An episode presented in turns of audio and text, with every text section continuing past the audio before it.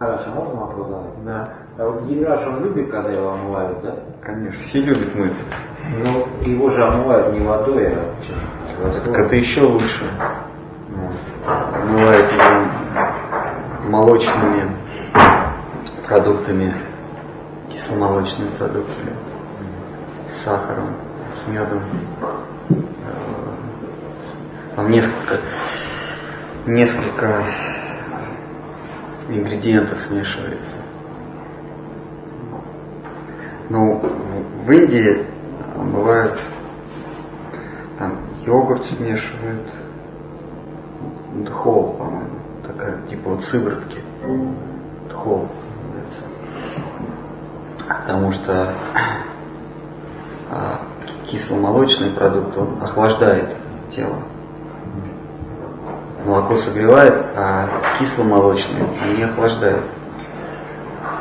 Вот, там во время жары, например, в Индии пьют не воду, а ну, это у них ласи называется, типа нашей ряженки или простокваши. Сразу прохладно становится. Ну, вот здесь страна северная, но все равно. Потому что у нас такая жаркая осень, что нужно следовать традиции. Вайкунтху сравнивают место, где молочные реки, кисельные берега, то есть там так, так вот, океаны молока. И Гирирадж он купается как бы в нектаре, молочном нектаре. Емуна, она вот ночью бывает очень красивая. В Емуне плавают мелкие-мелкие фрагменты серебра, маленькие-маленькие пластиночки серебра.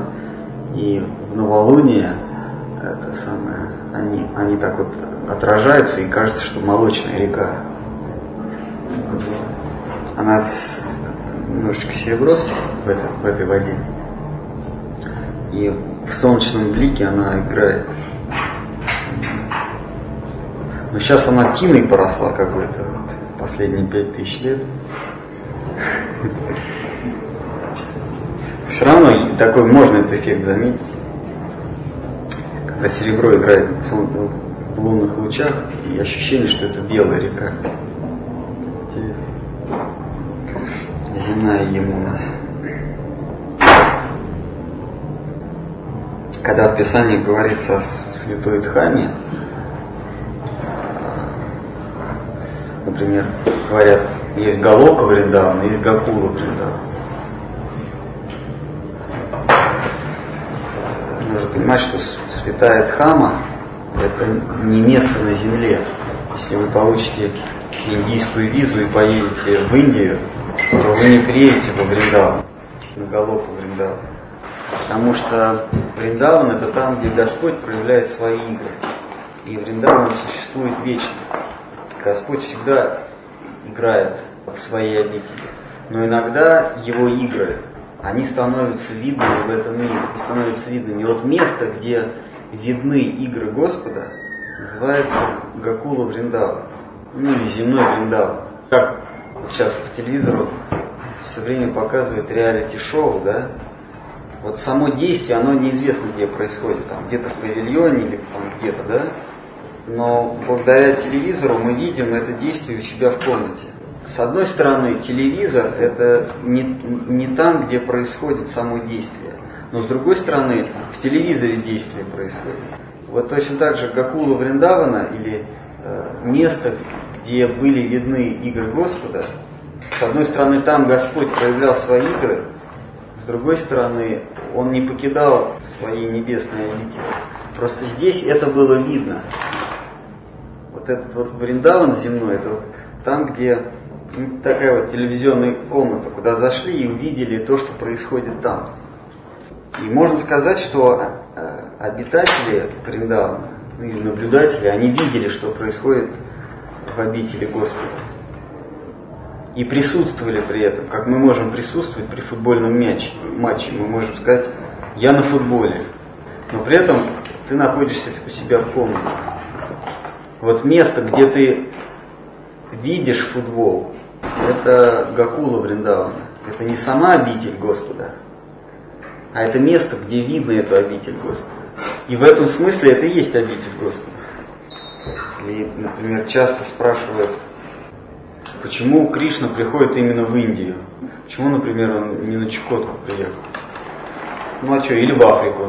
Ведь люди произошли ведь от, от негров, правильно? Первые, первые люди были негры, которые там этот, Синайский полуостров вышли пошли, значит, одни пошли в Австралию, другие на Чукотку, третьи в Европу, потом они в Америку как-то перебрались через Чукотский перешейк. Ну, ну, в общем, мы все вышли из, из Африки, да? Человек произошел от, от негров. А чего? Так и было. Так вот, почему Кришна не пришел в Африку, а почему он в Индию пришел? Сам по себе вопрос неправильный. Кришна не пришел в Индию. Ну, Индией мы называем некое место, да? А вот там, где пришел Кришна, там образовалась Индия. Мы должны поменять причину и следствие местами. Это все равно, что спрашивать, а почему англичане живут в Англии? Или почему на английском языке говорят в Англии, а не в Болгарии? Да нет, вот там, где говорят на английском языке, это место называется Англия. Ну или Болгария, да? Вот почему такое совпадение? Почему на болгарском языке говорят в Болгарии? А? Никогда не задумывайся, что такое странное совпадение. А на чукотском языке говорят на Чукотке. Почему? Да просто там, где говорят на чукотском, это называется Чукотка. А там, где говорят на болгарском, это называется Болгария. Вот там, где приш... куда пришел Кришна, называется Бхарата. Он не пришел в Бхарату. Это подлинное название Индии, не Индия, да, а Бхарата. Как вот, например, э, мы говорим Финляндия, а они говорят Суоми. Они даже не знают, что такое Финляндия. Это мы их так называем, чухонцы. А они же не знают, что они чухонцы. Они говорят, мы Суоми. Вот. Вот Кришна пришел в некую область, и вот эту область называют Бхарата. Бхарата. Или Индия а не то, что он думал, в Индию я приду или не в Индию. Нужно менять причины и следствия. Индия была в Индии до прихода Кришны? Нет, но это место было, на Земле существовала некая область на этой планете. То место, куда он приходит, называется Бхарата или по-современному Индия. Истина, она дается дозами, в зависимости от степени восприятия нами. Эта истина, она дается дозами. Каждый из нас, каждое живое существо, оно имеет отношение к истине. Кто-то в большей степени, кто-то в меньшей степени. Почему? Потому что мы являемся части, частицами, маленькими частичками абсолютной истины. Каждый из нас. Но очень крошечными. И тем самым мы связаны с этой абсолютной истиной. Как Шткар Махарадж говорит, что по капле можно иметь представление о, о целом океане по одной капле. То есть капля, она такой условно срез всей абсолютной истины. Каждое живое существо – это маленькая дробинка Махататвы, величайшего Господа, Парабрахмана. Но это маленькая дробиночка. Находясь как бы внутри этого, этого замкнутого пространства, мы понимаем какую-то часть истины. Какую-то часть истины мы понимаем. Но мы находимся внутри. Находясь внутри, мы не можем понять, что происходит с целым. Мы, мы маленькая частичка, мы, сколько бы мы ни старались, мы не можем охватить целиком абсолютную истину. Никаким образом не можем. Но лишь тот, кто находится снаружи вот этой, вот этой системы, да, как есть инерциальная система, физики есть понятие инерциальная система. Вот если ты находишься внутри инерциальной системы, ты никогда не поймешь, движется ли вся инерциальная система или стоит на месте, потому что ты внутри находишься. Вот она вся движется, а ты внутри нее тоже находишься. Ты не знаешь, если ты движешься вместе с ней, ты не знаешь, движется она или нет. То есть, находясь внутри, ты не можешь постичь истину. Но тот, кто находится за границами этой системы, он может увидеть, что она движется или стоит. Вот Шткар Махарадж он объясняет, что священное писание или откровение мудрецов – это взгляд на мироздание, взгляд на все с точки зрения э, снаружи. То есть это то, как Господь наблюдает за всем мирозданием. И священное писание – это его откровение. Он под разными углами зрения смотрит на мироздание, и вот внутрь этого мироздания он как бы посылает свои откровения. И вот эти откровения здесь выглядят в виде священных писаний, священных книг. Это может быть Библия, это может быть Коран, это могут быть Веды, это могут быть просто откровения святых. Это может быть откровение Сократа, откровение Пифагора, откровение Альберта Эйнштейна. Это просто какие-то откровения. Они получены не, не благодаря собственным усилиям и не благодаря накоплению опыта и знаний, а они получены сверху, от того, кто наблюдает за всем снаружи. Все, что мы можем с вами узнать собственными силами, это изнутри.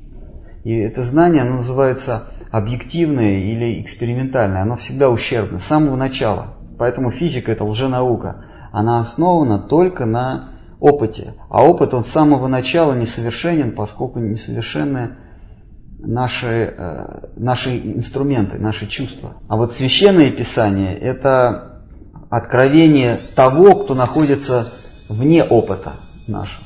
И разным воспринимающим, они, вот эти разные воспринимающие, они собираются в некие группы, и вот им даются, то есть по уровню сознания они группируются в стаи, и вот им даются те или иные откровения.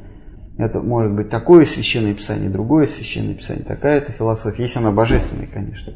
Поскольку ведическое знание, оно дается тем, кто наиболее приблизился к осознанию себя как нематериальной частицы, то ведические знания, они, они наиболее совершенны из всех остальных духовных знаний, духовных священных писаний. Это как математику или физику можно по-разному преподавать в первом классе, в третьем классе, в десятом классе или в университете. Это будет один и тот же предмет, но в зависимости от развития, интеллектуального развития ученика дается та или иная порция этого знания. Чем более более развит ученик, тем, тем физика или математика, так сказать, сейчас модное слово, в более продвинутом виде ему представляется. В зависимости от э, степени восприимчивости и понимания. Так вот, такое откровение, которое называется Веды, изначально дается тем, кто ближе всего подошел к пониманию, что я не есть часть наблюдаемого мною мира. Что наблюдаемый мир это одно, а наблюдатель это совершенно другое. Вот те, кто подошли к этому пониманию, что наблюдатель и объект наблюдения это категорически разные вещи, им даются, даются такие священные писания, как Веды. Те, кто отождествляют себя с, с объектом наблюдения, мы таких называем грубыми материалистами. Потому что они говорят, что сознание произошло от химической реакции Э, органических веществ. Органические вещества произошли из неорганических. То есть сознание это продукт химической реакции. Вот те, кто находится на таком уровне развития, им дают самые примитивные знания. Те, кто поднимаются по этой лестнице, те, кто понимает, что существует более высокая причина, эта причина просто величие, безмолвное величие. Им дается какое-нибудь священное писание, ну, может быть, Коран там или, или какой-нибудь буддийская какая-нибудь книга мертвых или еще что-нибудь в этом роде. Вот. Те, те, кто выше и выше, в понимании того, что я не, не продукт этого мира, а этот мир продукт моего ума. Вот им дается священное писание, веды. Но в ведах тоже есть много разделов. Какие-то вопросы, может? Мне ругают, я задаю. А. Говорят, не тебя слушай, а. Ну, ну мы поняли. Дальше, вопрос. Там у тебя непонятно. Значит, первые люди, кто у нас в вас были, в Африке, туземцы Да, Адам и Ева. первые все-таки знали это беды изначально. Не, нет, почему? Вот когда они, когда обезьяны, обезьяны, они слезли с деревьев, стали ходить, взяли палки в руки, постепенно генетически они менялись. А у, них, у них, у них черепа изменились, там, руки вытянулись, они стали на двух ногах ходить. Ну, как это связано с золотым веком? Хвосты. Не, ну это все непонятно. Хвосты отвалились. И когда пищи в Африке стало не хватать, они решили пойти на север. И они прошли там по Синайскому полуострову, ну как говорят, правильно? Нет. Это произошло 80 тысяч лет назад. 80 тысяч лет назад, да? Ну, были эти, как они, динозавры, наверное. Вот, потом они расселились, и вот э, в городах между реками Тигр и Ефрат образовались первые общества, письменность возникла. Письменность возникла, цари появились. А, потом они стали а, строить святилища. Святилища, значит, ну, нас так учили, я не, врать же не будут. А, в святилищах они сначала хранили своих умерших. То есть вот раньше, значит, обезьяна, ну умер, умерла обезьяна, ну умерла, ладно. А вот сейчас они стали оплакивать умершую обезьяну. И, и в пещерах класть эту самую... Ну это уже, правда, уже были люди, вот их мы называем людьми, они и стали задумываться, что какая-то высшая сила, им показалось, что умирает кто-то, значит, э, все это в руках высших сил, и появились боги, они этим богам стали строить святилища, храмы. Потом построили Акрополь, это уже в Греции было. Ну, потом пришел Иисус Христос, тоже он был. Его родителями тоже ведь были обезьяны. Ну, эти там, в каком-то поколении. Иначе быть не может. А как доказывает? Доказывает то, что если взять, например, какую-то э, какое-то какое животное, да, и поместить пару животных, поместить в иную среду обитания, то через несколько поколений оно изменит окраску, да, изменит там оперение или хвосты другие будут. Так оно и происходит действительно. И мы с этим не спорим, действительно так. Если кого-то поместить в другую среду обитания, то его внешний вид начнет меняться через много поколений наверняка. С чего они берут, что жизнь произошла из неживого? Вот живое уже живое, оно меняется. Мы же видим, что родился молодой и умер старый. Живое меняется. Вот. Например, поехал жить в Сочи и, и стал загорелым. И потом у тебя дети загорелые появились наверняка. Но сам-то, вот я как сознание, откуда взялось? Тоже что ли из нежизни? Вот это не доказано, но, но они это считают научным фактом, что жизнь или сознание произошло из нежизни. Ну а так вы правы, то есть негры, они вышли из Центральной Африки, расселились, стали белыми. Кто-то стал индусами, кто-то чукчами, кто-то белыми, кто-то индейцами.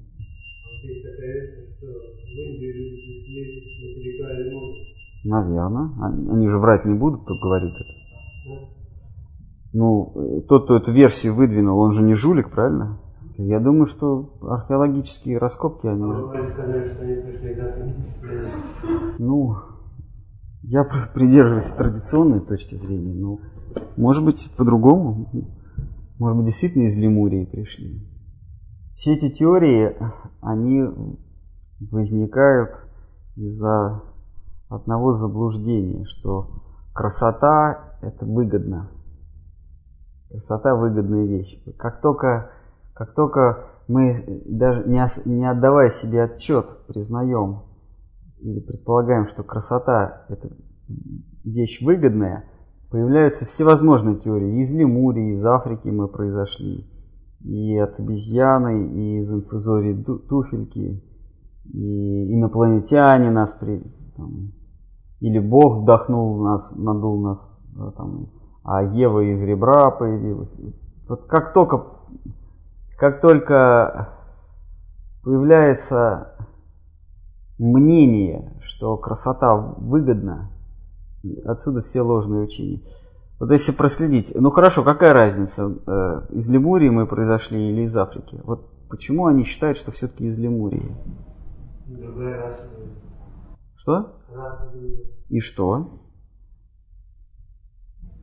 Ну, миграции миграционные потоки. Нет, а что это нам дает? Вот, допустим, мы решили, что действительно мы из Лемурии произошли, вышли. Какая? Ты начнешь по-другому смотреть на эти вещи. Меняется взгляд на вещи. Ну да, а как меняется? По-другому начинаешь их смотреть. Вот я, я- Это так, а потом изменилось, и все стали смотреть по-другому. То есть, значит, значит была лемурийская цивилизация. и что? Была, да, и дальше. Какая разница, была она негритянская или лемурийская? Вот почему мы склоняемся именно в сторону лемурийской? Британская цивилизация. Тогда, значит, не было. Так, ну да, да, да. И, и вот как это изменяет нашу жизнь-то?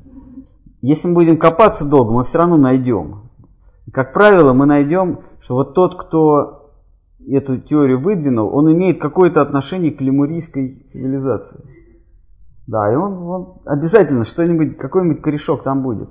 Тот, кто выдвинул. Например, а, в середине 90-х годов была очень модная теория о том, что Иисус Христос был негром.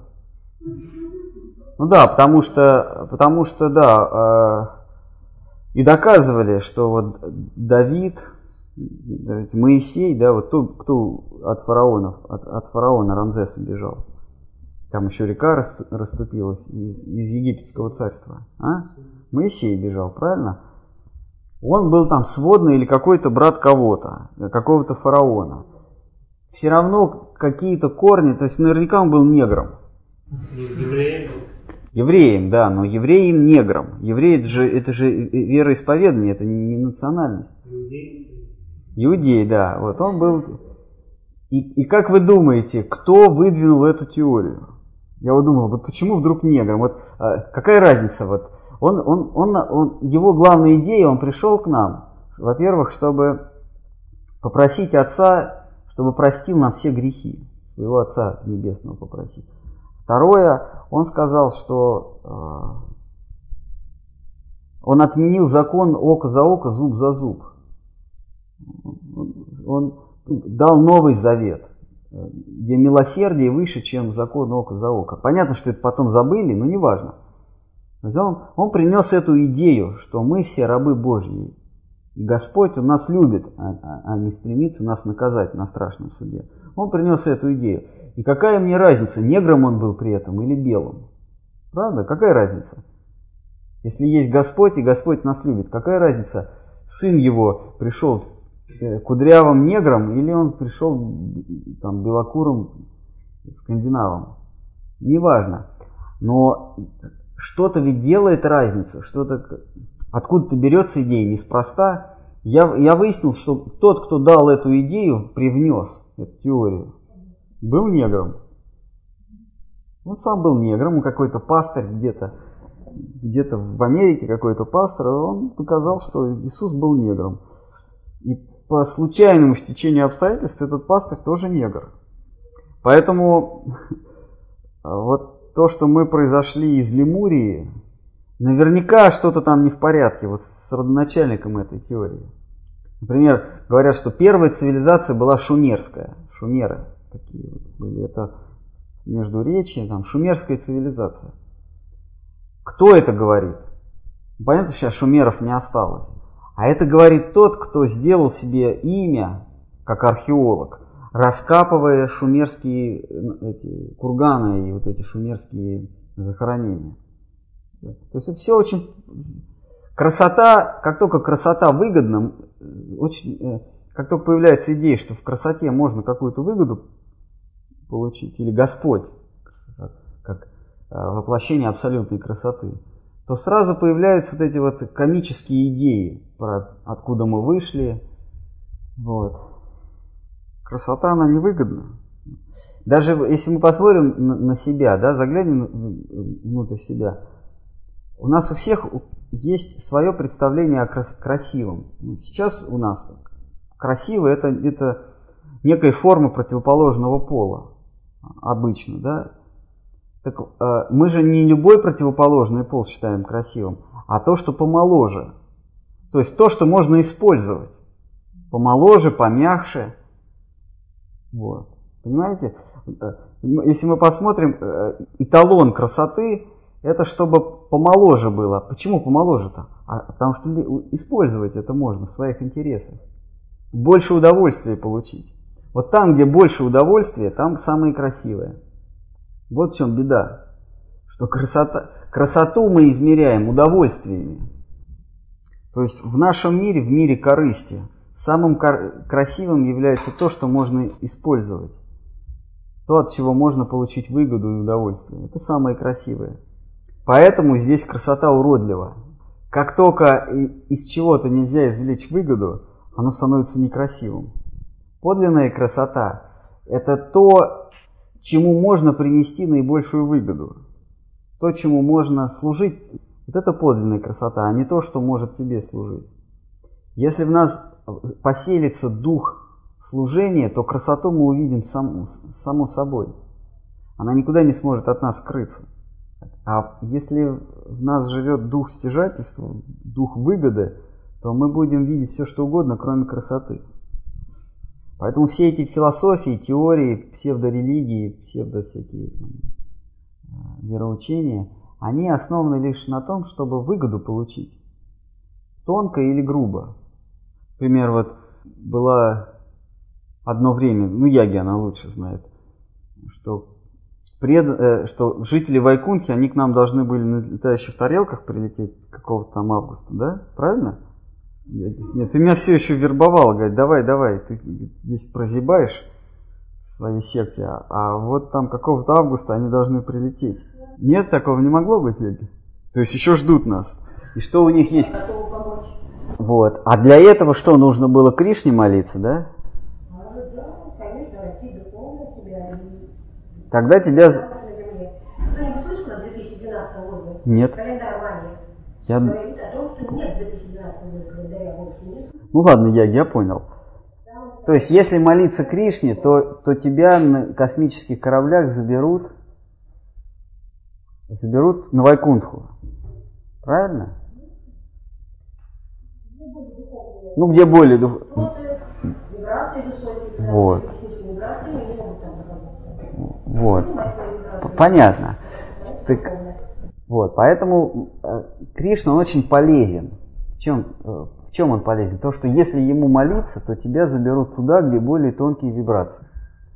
Поэтому вот эти теории, вот а, это одна из теорий, да, их, можно их перечислять там сколько хочешь, сотни тысяч. Если копаться глубоко, мы все равно найдем в самом-самом корешке, что польза от, от того, что молиться Кришне или там какому Богу, Аллаху, польза. Тебя либо на космических кораблях заберут, где частоты более тонкие, либо на Вайкунху, где у тебя толстое тело со знанием и блаженством и так далее. Или можно будет на страшном суде выкрутиться. Если верить в Иисуса Христа, то можно будет хорошенько на, на страшном суде выкрутиться, не, не посадят. Все эти религии и теории, они в корне имеют одно. Красота выгодна. Господь выгоден. А уж как это обрастает какими, какими сказками, прилетят они на летающих тарелках там, или они, как в саентологии, там же они на каких-то кораблях должны прилететь и спасти всех нас. А Иисус был инопланетянином главным. Он пришел, чтобы чтобы сказать, что скоро прилетят на космических кораблях и заберут вас. Недаром у него вот такой вот шлем здесь. Это не нимб, да, что? Это, у него не нимб святой. Нимба никакого нет, это был шлем космонавта. А что смеетесь? Я, да, так они говорят. То есть, оказывается, Иисус Христос, Он не пришел к нам с идеей любви, а чтобы забрать нас на другую планету, и вот у него ним был. И потом он улетел, когда его там, он же йогом был, ему не больно было. Он не страдал на кресте, оказывается, за наши грехи. Они думают, что ему больно было, когда гвозди забивали. Ему за грехи было больно, а не, а не, гвозди. Он страдал за грехи, а не из-за гвоздей. Но поскольку это невыгодно, выгоднее, что он нас, он как адвокат, он выгоден очень. Вера в Христа очень выгодна, потому что на страшном суде он может за тебя слово сказать. Тогда тебя Царство Небесное заберут. Там вибрации тоньше яги. Вот. Но не хочешь, можешь в другое что-нибудь верить. Про э, жителей Вайкунтхи, которые на космических кораблях к тебе прилетят. Это лучше. Это так современно. Кришна, Кришна, Кришна – это одно и то же слово. Это говорят Кришна, а это Кришна. Только называется по-другому. Ну и у Кришны тоже был этот вот, его рисует, да? Все эти теории из-за того, что красота выгодна, как только она а, становится, или как только появляется боязнь, что можно эту выгоду упустить, то мы красоту начинаем бояться. Появляются всякие идеи, что он, она осудить нас может, страшный суд, э, Кришна аппаратха. Совершил Кришна аппаратху, тебя, значит, это материальный мир обратно. Мы его, и мы его начинаем бояться, Кришны. Страх появляется. То есть из-за того, что красота выгодна. Это обратная сторона выгоды. Боя- боязнь, страх оскорбить Кришну, это, это та же самая выгода.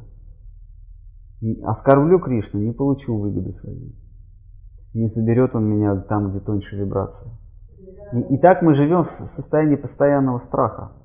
Мы боимся Господа. Мы боимся, что Он нас осудит. Мы боимся смерти. Страх, животный страх перед смертью. Поэтому бессознательно из чувства страха мы утром встаем и начинаем прихорашиваться. Как я сегодня выгляжу? Там, Причесываюсь, или помаду мажу себе, там, или еще что-нибудь такое. Как я сегодня выгляжу? Выгляжу я сегодня на 20 или, или не выгляжу? Выгляжу я на 70 или не выгляжу? Потому что мы боимся умереть.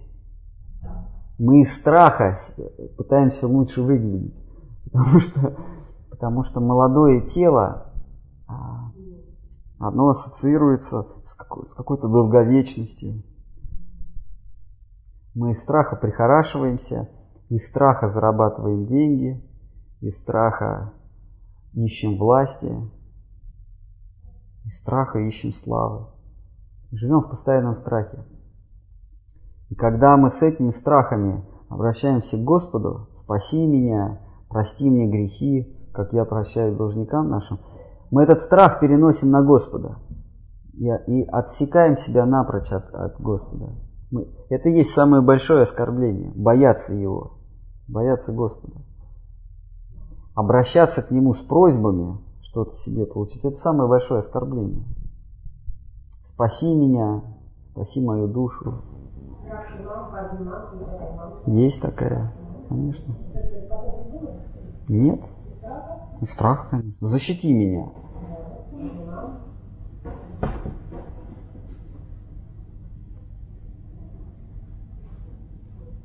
Это и есть оскорбление. Прос- Просить, просить его, чтобы он продлил нам существование. Страх смерти. Когда мы просим у Господа про- продлить нам жизнь, мы просим, чтобы мы не погибли, это значит, мы где-то предполагаем, что Он может нас уничтожить. Мы его считаем убийцей. О пощаде мы можем кому? Мы только кому обращаемся? К палачу, правильно? К палачу и судье. Кого еще можно просить, чтобы не убили? Вот палача. Вот палач. ну, Если я, если я у тебя прошу э, не убивать, это значит, я тебя считаю палачом. И когда мы у Господа просим пахимам, ракшамам, защити, обереги, это значит, мы к Нему обращаемся как к палачу. Мы Господа, э, средоточие все- всей абсолютной красоты, мы Его называем палачом. Это и есть оскорбление. Как же так можно жить со страхом? Господь Кришна в Гите говорит, я не являюсь причиной твоего падения в мир иллюзии.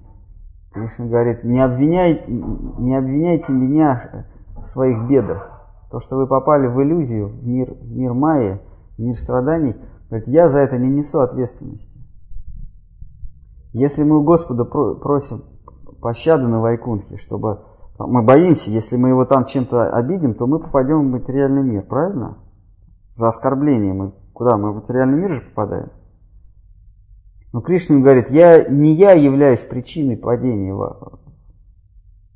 Не оскорбление меня вас не свергает, а собственная иллюзия, собственный выбор. Когда вы покупаете наркотики у, у наркодилера, не он, явля... не он причина того, что вы стали наркоманом, а ваше собственное любопытство и свобода. Вам дали свободу, дали 100 рублей, вы на эти 100 рублей купили дозу. Не, не наркодилер виноват, не Майя виновата, не Господь виноват в том, что мы попали в иллюзию, а мы сами виноваты. Мы так распорядились со своей свободой. И мы начинаем его обвинять. Мы просим его, прости нам наши грехи. А он не проститель. Он, это не его функция прощать. Потому что он не судья, он не палач. Он живет своей жизнью, он играет.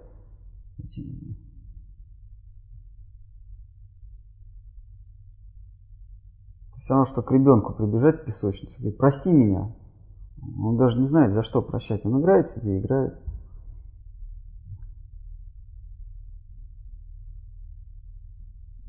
А Господь, конечно, виноват в том, что Он нам дал свободу. Как Отец, Он виноват в том, что Он нас породил. Но за это надо благодарить Его, а не, не ругать. Из-за из того, что у нас есть свобода, мы попали в мир страданий, в мир смерти, где мы и умереть не можем, и родиться не можем. Вот мы живем в полусне. Не спим и, и не бодрствуем, а так вот, что-то такое, где-то, где-то сон какой-то. Он нам дал свободу. И мы, мы сами выбрали ту жизнь, в которой живем. Если уж а, а, его в чем-то осуждать, то только в том, что он нам свободу дал. Но если бы он нам не дал свободу, то, то и нас бы не было. Осуждая его в своих бедах, мы осуждаем его Обвиняя его в своих бедах, мы обвиняем его в том, что мы существуем. Это абсурд. Всегда она есть потенциальная. Я его частичка изначально. Да, да. Что такая я была что такую... Не дура, ты была свободна. Я это его частичка. Да. Как безумный таракан, ползет никуда не Он, куда. Я глаза он, он своей частицы, он частице себя дает свободу. Потому что, потому что ты свободна.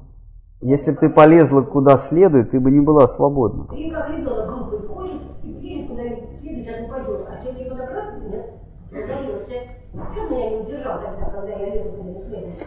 Тогда бы ты э, не была э, свободной. Он, он не пускает, но он, Он лучше меня не пустить. но он объясняет. Он это и есть не пускает. Он объясняет, не ходи, не ходи туда. И ты падаешь. Ты, в этом и есть свобода. За это его благодарить надо, а не ругать. Зачем тогда давать свободу, если все будут правильный выбор делать? В чем смысл свободы тогда? Тогда это не свобода. Ты же знаешь, что как там в 12 году на, на кораблях каких-то, да?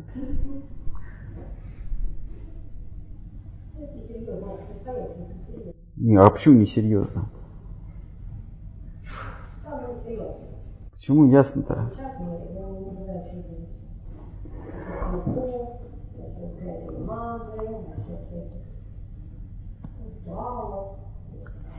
Все это соблюдать надо.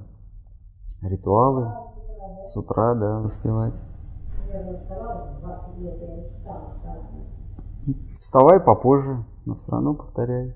Тем самым ты покажешь свое э, неравнодушие.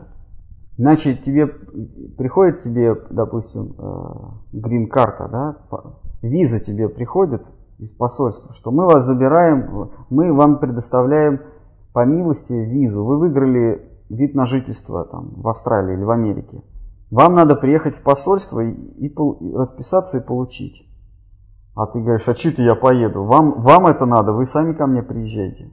Выполняя некий ритуал, то есть приехать в посольство, отстоять очередь, расписаться, получить какое-то там приглашение, тем самым ты, ты демонстрируешь, что ты заранее готова на все условия принимающей стороны. Что ты туда едешь не как хозяин жизни, а ты туда едешь служить. Ты туда едешь работать. То есть ты демонстрируешь свою, свою готовность принять их условия, а не ставить свои условия. Вот это вот выполнение этих норм, правил, повторение мантры, соблюдение регулирующих принципов, это демонстрация тобою готовности принять их условия. Ну, старайся. Тебе дали бессрочную милость. Они же не говорят в течение забрать в течение пяти дней. Они тебе говорят, вот на вас пришло приглашение. Вот, э, за вас поручили, знаете, когда вы подаете на визу да, в другую страну, там спрашивают, кто является в той стране поручителем за вас. Там двоюродный брат или дядя или друг какой-то. Он пишет, что в случае болезни я или в случае там еще каких-то непредвиденных обстоятельств он ручается взять, взять ответственность за вас. Оплатить расходы, связанные с лечением, оплатить расходы, расходы связанные там, с какими-то с твоим проживанием, принять у себя. Также и духовный мир, мир служения. Там есть разные области, и разные учителя, они являются ручателями или поручителями. Те, кто принял посвящение в линии Рупа Госвами, у Шила Говинда Махараджа, они получили ручательство от такого клана, как а, клан Рупы Госвами, Рупа Манджари. Они пишут перед э, Шивой, да, ручательство, перед его женой, перед Майей, что в случае необходимости мы готовы взять ручательство, мы готовы взять все расходы по содержанию этого и этого. Но они для этого должны в тебя верить. Не ты в них должен верить, а они в тебя должны верить. То есть ты должен им доказать, что ты туда едешь не на халяву, едешь туда служить. Вот Говинда Махарадж, он как бы ручается перед своим господином, перед начальницей клана за нас. Он ручается. Для этого мы должны продемонстрировать свою готовность выполнять его условия. Вот. Тогда дается виза. Виза это когда отпускается майя. Майя. Раз, она говорит, ну ладно. Как вот мы сейчас находимся в иллюзии, вдруг иллюзия спадает. Мы понимаем, как устроен этот мир. И как только мы понимаем, как этот мир устроен, пропадает всякое влечение к любому объекту этого мира. То есть, когда мы понимаем, что оказывается этот город это сплошная реклама, здесь только рекламные щиты, здесь негде укрыться от дождя, здесь нечего поесть, здесь только реклама продуктов, реклама квартир, реклама автомобилей, реклама моющих средств, реклама пылесосов. Только реклама, а вот самих предметов нет. И когда мы понимаем, что мы оказались в городе рекламы, то все, что нам рекламируют, перестает для нас представлять интерес. Это называется майя отступает, иллюзии уходят. Больше здесь ничего не привлекает. И как Кришна Гити говорит, как только ты осознаешь себя, осознаешь, что ты не предмет этого мира, иными словами, то все, что ты знал до этого, и все, что впоследствии узнаешь, перестанет для тебя представлять интерес. Ты уже не будешь привлекаться ничем, что ты знаешь и что узнаешь потом. Потому что здесь сплошная реклама. Обмен баннерами. Большая баннерная сеть. Но если мы изначально примем как неоспоримую истину, неоспоримый факт, что счастье невыгодно и красота невыгодна, если мы сразу это примем, тогда нам легко будет тестировать на зуб любые идеи, вероучения, любые теории. Очень легко будет. Если вдруг какая-то теория начинает меня привлекать, или я нахожу в ней что-то разумное, что-то что стоящее, проверьте это на зуб, выгодна она мне или нет. Пусть это не всегда получается, нужно стараться на зуб ее проверить. Если мы будем на зуб проверять любую теорию на предмет выгодности и отвергать, не, а, и отвергать выгодное, тогда Если к нам придет идея абсолютной красоты, подлинное сознание Кришны, и мы не, мы, не, мы не найдем в ней подвохов, изъянов, и мы ее примем всем сердцем. Если мы будем отвергать все, что не прошло на тест выгодности, как только выгодно, то есть как, как, как только вам сказали, что Иисус Христос был русский, или э, есть русские веды, или украинские веды, вот есть там, да, и вдруг вам это показалось разумным, спросите себя, я украинец? Если э, идея украинских или русских вет вам кажется привлекательной, и по, по случайному совпадению вы к тому же еще украинец или русский, значит от, отбросьте эту идею. Потому что э, кого привлекает идея русских вет? Да русских только. И где э, э, почему-то вот так вот по случайному стечению обстоятельств идея русских вет зародилась в России. Но почему не на Аляске? Ну, ну почему?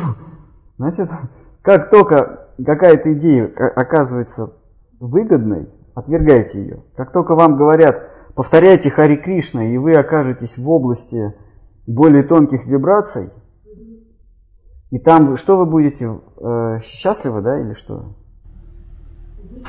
Что? Кончится страдание. Отвергайте сразу эту идею. Там, где выгода есть.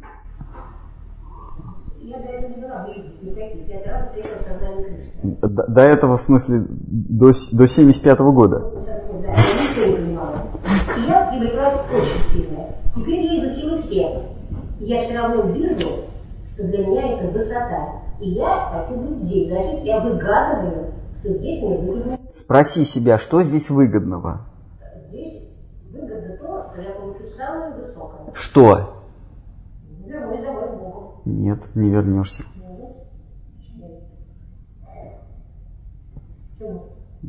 М? Потому что красота, она невыгодна. А хорошо, дома, дома у Бога что ты будешь делать? Ну, помимо того, что служить, что, что ты получишь? -то? Только не буду страдать. Ну вот, значит, отвергай эту идею. Не сюда попала Яги. Здесь не вернешься к Богу. В том смысле, что у Бога не будешь страдать. Такое похоронное бюро. Кладбище, там никаких тревог.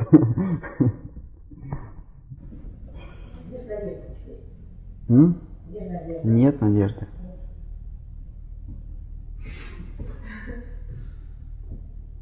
Оставь надежду всяк сюда входящий. Это фашисты в концлагере писали. У ворот. Оставь надежду всяк сюда входящий. Нет надежды, Яги. Эти дни, во время праздника, я приходила и говорила, приходите в храм, приходите в храм, приходите в храм. Что? Стоит. Чтобы от страданий избавиться, да? А зачем тебе эта чистота? Чтобы не страдать. Хочу быть настоящим человеком. Изначально таким задумал меня Господь. Не страдать. Ну, как ему, ну, он хорошо меня задумал, а я сейчас в плохом состоянии, много что плохого. И не будешь страдать. Тогда нет надежды. Нет, про надежду вам расскажут соседи с других радиостанций. Если мы поймем, что красота невыгодна, мы ее не будем бояться.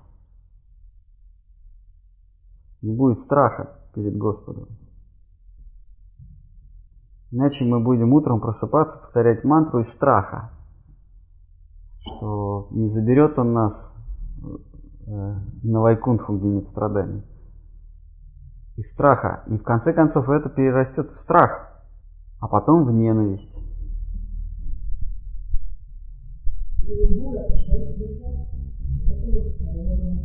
А Что значит очищается? От чего очищается?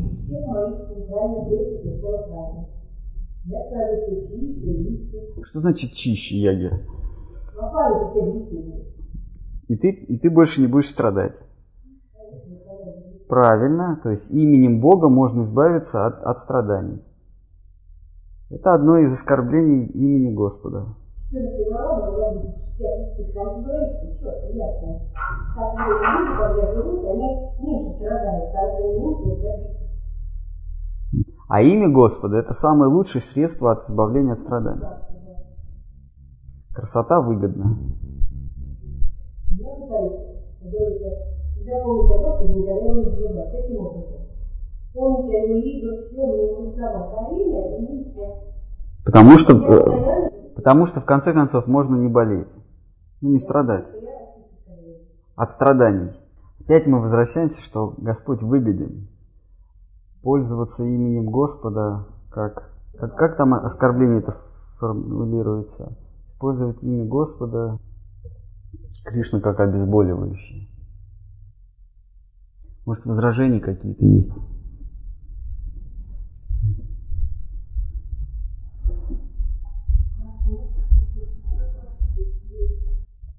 Она не воспитывается. Можно, можно молиться на искренность. Искренность это не, не предмет для подражания, это а, предмет для поклонения. Воспитывать в себе искренность все равно, что а, воспитывать в себе гениальность. Как вы можете гениальность развивать?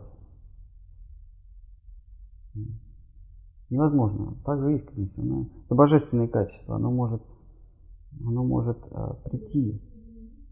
Да, но его, его как, оно не развивается. Но что в наших силах? Это отвергать то, что нам кажется неистинным. Вот все, что искусственное, все, что, все, что не бхакти, отвергать. Пусть мы даже ошибаемся, но у нас вот должен быть внутренний цензор. Мы, мы не способны принять истину, то есть мы не способны видеть истину, но мы способны отвергать неистину. Насколько нам это позволяет? Если мы будем отвергать неистину, то когда-нибудь мы, мы примем, истину. То есть если будем отвергать не истину, а принимать истину, пусть это ложная истина. Но увидев в этом опять не истину, отвергнув, а- отвергнув, отвергаем, отвергаем, и когда придет и истина, мы не увидим в ней изъянов, мы ее примем. Потом будем искать снова изъяна. И снова не увидим, еще больше примем.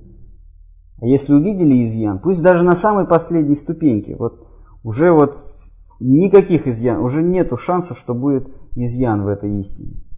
И все-таки увидели, значит надо отвергнуть. Штхар Махарадж, он приводил такой пример, что если ваша задача подняться на самую высокую гору, и вы по ошибке, и вы знаете, что это самая высокая гора, там 8 тысяч чем-то там метров, да, какая-то, а вы по ошибке на соседнюю забрались, и она на один метр ниже, и уже вот на один метр она, это почти то же самое. Но увидев, что она не, не самая высокая, если вы искренне, то вы будете, вы пойдете вниз, отвергнете даже вот то, что почти что истина. И у вас есть шанс подняться на, на самую высокую. Но может быть, вы ошибетесь еще раз, подниметесь на трехметровую, потом на 50-метровую, потом на 1000-метровую. Но если вы будете отвергать не истину, только чистое бхакти, то есть абсолютное бескорыстное служение в себе. Вот это наш идеал. Все, что нет наш идеал, надо отвергать. Если какая-то какая идея, философия, пусть она даже под кришнаизм рядится. Пусть вам говорят, повторяй Хари Кришна, и, и благодаря этому ты избавишься от страданий. Это почти что чистые бхакти. Вы увидели, что там, если увидели, что там э, корысть есть, что я за это получу избавление от страданий.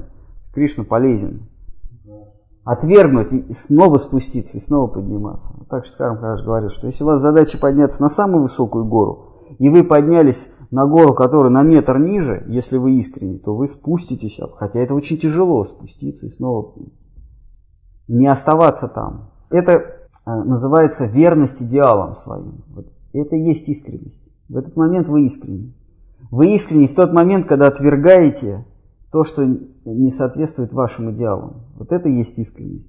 Ее не надо развивать. Вы просто вы отвергли гадость. Вы отвергли то, что смердит корыстью. И все. И вы уже искренне. Вы это не развивали. Хорошо, может быть, мотивация другая какая-нибудь. Например, они говорят, что если ты будешь успевать, ты очистишься, но это для того делается, что больше людей. Да. Не, не то, что больше людей, неважно, больше или меньше. Это, это, это, это, это хорошая, да, это очень хорошая мотивация. И наши учителя Сарасвати Такур, начиная с Сарасвати Такура, Бхактивиданта с вами Прабхупада, они э, давали эту истину и не требовали высочайших мотиваций. Просто если мы искренне, то мы увидим, что в том, что то, чем нас заманивали, нас заманивали, э, повторяй, будь счастлив, да?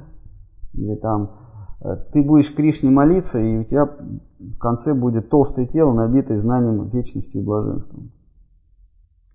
Если ты понимаешь, что нас этим привлекли, и ты за это им благодарен, потому что никак, никакой другой мотивации мы бы не привлеклись, если бы нам сказали, что Господь не выгоден, от него нельзя пользу извлечь. В том смысле, что его нельзя использовать в своих интересах, то мы бы не привлеклись к этому. Поэтому учителя, они нас как бы обманывают, но это не обман. Они нас привлекают, потому что мы ищем во всем выгоду. И они нам говорят, что в этом высшая выгода. Так оно в принципе-то есть. Но для кого? Когда вы кого-то любите, ваша выгода вас не интересует. Вас интересует выгода того, кого вы любите. Все, что вы делаете, это в его интересах. Это, безусловно, выгодно, но не вам, а тому, кого вы любите. Так это высшая выгода, высшее самопожертвование. Вот. А, безусловно, нас привлекают компромиссами. Нас, нас либо страхом нам говорят, не будешь поклоняться Кришне, значит попадешь в ад. И с другой же стороны говорят, а будешь поклоняться Кришне, попадешь на Вайкунху, избавишься от страданий. И нас это привлекает. Но если мы искренне, мы поймем это, и мы отвергнем такую мотивацию, несмотря на то, что нас привлекли этим, мы отвергнем эту мотивацию. Мы будем идти дальше, но уже с другой мотивацией. В этом смысл. Увидев фальш, нужно отвергнуть это в себе э, или а, в идее, которую вам предлагают, либо собственный ум, либо вы сами себе. привлеклись к какой-то идеей, каким-то поворотом сознания Кришны привлеклись, какой-то необычной теорией. Вроде сознания Кришны, но необычная теория, типа прилетят жители Вайкунхи на летательных кораблях и заберут тебя. Любопытно. Увидев в этом фальш, отвергните.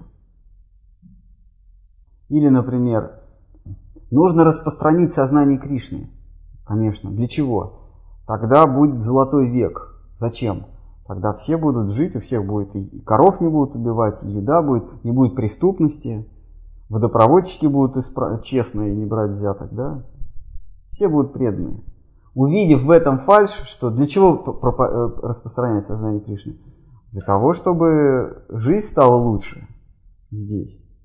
Тогда э, милиция, если милиция будет предана, они нас не будут разгонять. Нам храм сразу дадут на Ходынском поле.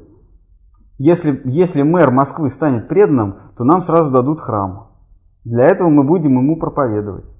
Увидев фальш в этом, отвергните, вну, хотя бы внутри себя отвергните. А, а не увидев фальш, не надо отвергать. При условии, если ты увидел фальш. Не душе помочь страждущий, а храм получить на Ходынском поле.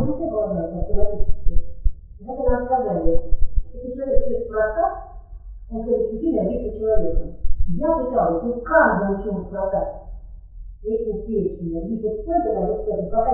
этого была, не человек, человек, не человек, человека. Что тут плохого? А хорошего?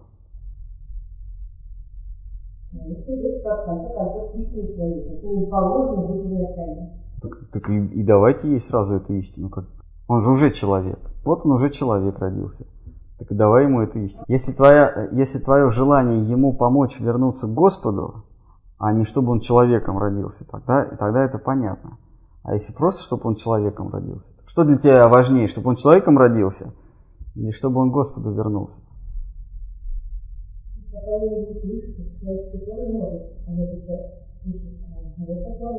Так, так раз вот и сейчас ему говорю, он же уже в человечестве. Вопрос-то в мотивациях, а не в действиях. Не, вопрос не, не, не в том, что ты делаешь, а ради чего ты делаешь. Как только ты задумываешься, а что же будет мне за то, что я сделал, вот тогда, значит, ты врешь, значит, у тебя не такая идея.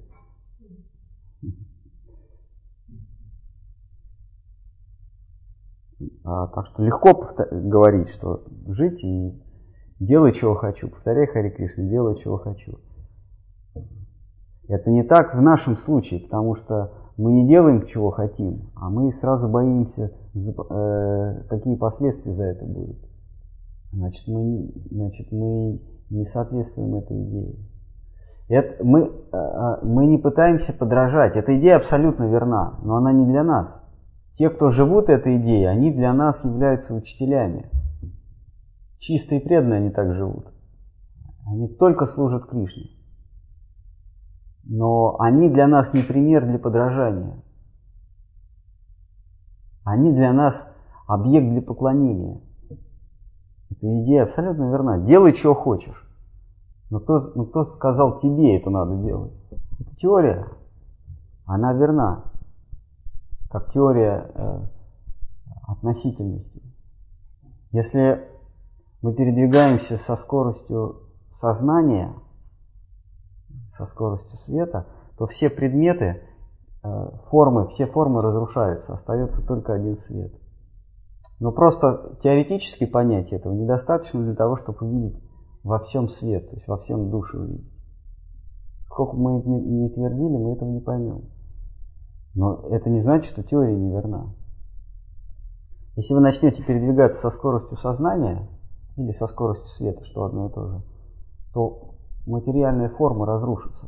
Просто не то, что вы их не увидите, их не будет. Этого не происходит. Точно так же, если вы двигаетесь со скоростью преданного Кришны, со скоростью, с которой э, происходят лилы Кришны, Тогда вы делаете все, что угодно. Вы слушаете только свое сердце. Вы подчиняетесь только голосу совести и больше ничему. Но вы же не можете этого делать. И никто из нас этого не может делать. Но это не значит, что это, это стало неправильным. Поэтому пример этих преданных, которые находятся в близком окружении Господа, он для нас не для подражания, а для поклонения. Потому что выдержать общество Кришны может только близкий круг его. Это матушка Ишода, Копи, Шридама, Судама, его друзья, Господь Баларама. Вот это близкий круг, который способен выдержать скорость, скорость зигзага его, Кришны, который способны в его вредностях увидеть его любовь, улавливать каждое его настроение – и действовать согласным образом. Как вот, если мы представим себе какого-нибудь игруна в этом мире, вот он делает, что хочет, вот играет, как хочет, да, и только самые близкие его люди а, способны находиться с ним и не обидеться, потому что он может, здесь какой-нибудь, да, там телезвезд, ну, неважно, какой-нибудь, он может издеваться, он может вредности какие-нибудь делать, он может вдруг расплакаться и полезть обниматься, а может, например, издеваться или там кнопку подложить, выгнать, ударить, вдруг стать э, равнодушным, может э, с кем-то другим э, предаваться утехами у тебя на глазах. И только тот, кто в самом близком его окружении э, способен не затаить неудовлетворение, обиды, не выказать себя вне игры не вылететь из игры, только те, кто в самом близком окружении. Вот Господь Кришна, он примерно такой. Он всегда действует, как ему, как ему вздумается, и только те, кто в близком его круге, способны уловить его настроение и быть, быть в игре. Они меняются с, с изменением его настроения. Никто другой не способен. Они способны э, этот удар, этот, этот, этот огонь на себя принять. Все остальные расплавятся вылетят. Поэтому гуру, наши, наши учителя, учителя в линии, в нашей линии, линии Рупы Госвами, они в самом близком окружении находятся. И они принимают этот, этот а, шквал, огонь эмоций на себя, а мы не способны. Мы даже не способны во втором круге, в третьем, и в десятом, и в сотом быть. И нам, нам дается то место, где мы способны не, не вылететь из игры. Быть, занимать какое-то положение и при этом не расплавиться от этого. Если мы хоть чуть-чуть ближе, как вот Земля, если она на, там, на 20 метров ближе к Солнцу станет, здесь все выгорит.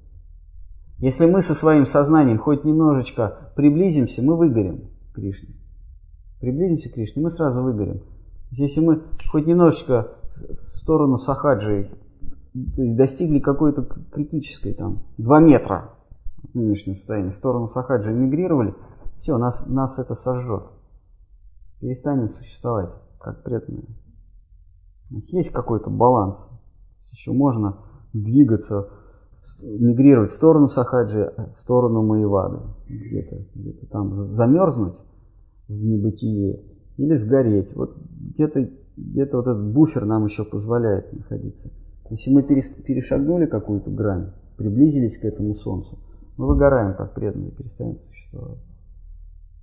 И наши учителя, они являются тем самым буфером, смягчающим э, слоем, которые находятся в непосредственной связи с Господом.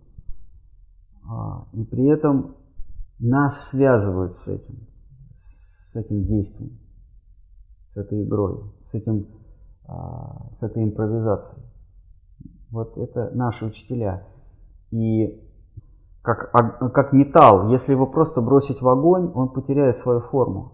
Если мы просто предадимся сознанию Кришны, как вы говорите, повторять Хари Кришна и делать, что хочу. То есть это та самая, то, то что мы воспеваем как рага бхакти, самопроизвольные эмоции служения Кришне. Если мы отдадимся этому, то это все равно, что металл бросить в костер, и он сгорит, он перестанет существовать. Но если его, этот самый металл, положить в другой металл, другой металл, тоже металл, то он примет нужную форму, рупу нужную форму. Вот, вот этим вот буфером, вот этим металлом, который не сгорает от огня, и при этом нам еще придает форму, рупу, является, являются наши учителя. Если мы следуем за учителями в определенной последовательности, в определенной линии, то мы принимаем форму, как, как вот эта вот э, форма металлическая, она нам придает наш, нашу форму, также учителя придают нам ту рупу, необходимую для, для той игры. Но при условии, если мы следуем, опять-таки, к нам это не относится, я говорю исключительно теоретически. Но если мы сами решаем выпрыгнуть из котла и броситься в, в костер, в костер э, рага бхакти, то мы переставим, мы, это сахаджи, мы, мы самоуничтожение происходит. Поэтому очень важно находиться всегда в гуру. Гуру нам придает необходимую форму. Форму, необходимую для того, чтобы не вылететь из игры. А я готовился.